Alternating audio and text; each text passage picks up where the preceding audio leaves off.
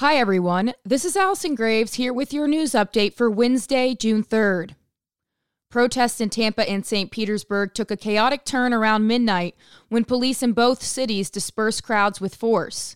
In the heart of downtown Tampa, officers deployed non lethal rounds, smoke grenades, and pepper canisters. Near St. Petersburg Police Headquarters, they used smoke and what appeared to be flashbangs. Dozens of protesters fled, angry and screaming. Dozens were taken into custody, and among them were two Tampa Bay Times reporters who were briefly detained. The clashes ended a day of largely peaceful demonstrations across Tampa Bay as protesters took to the streets in St. Petersburg, Tampa, Riverview, and Plant City in the afternoon.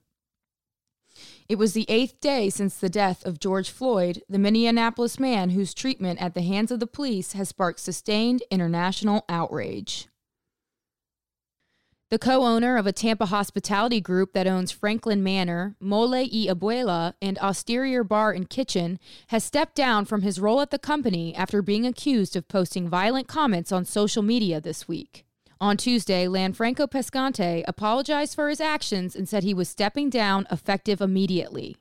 Screenshots of Pescante commenting, quote, just shoot them all, in reference to the protesters were shared Tuesday, causing backlash across multiple social media platforms. Widely shared screenshots of text messages that appeared to be from Pescante included racial slurs.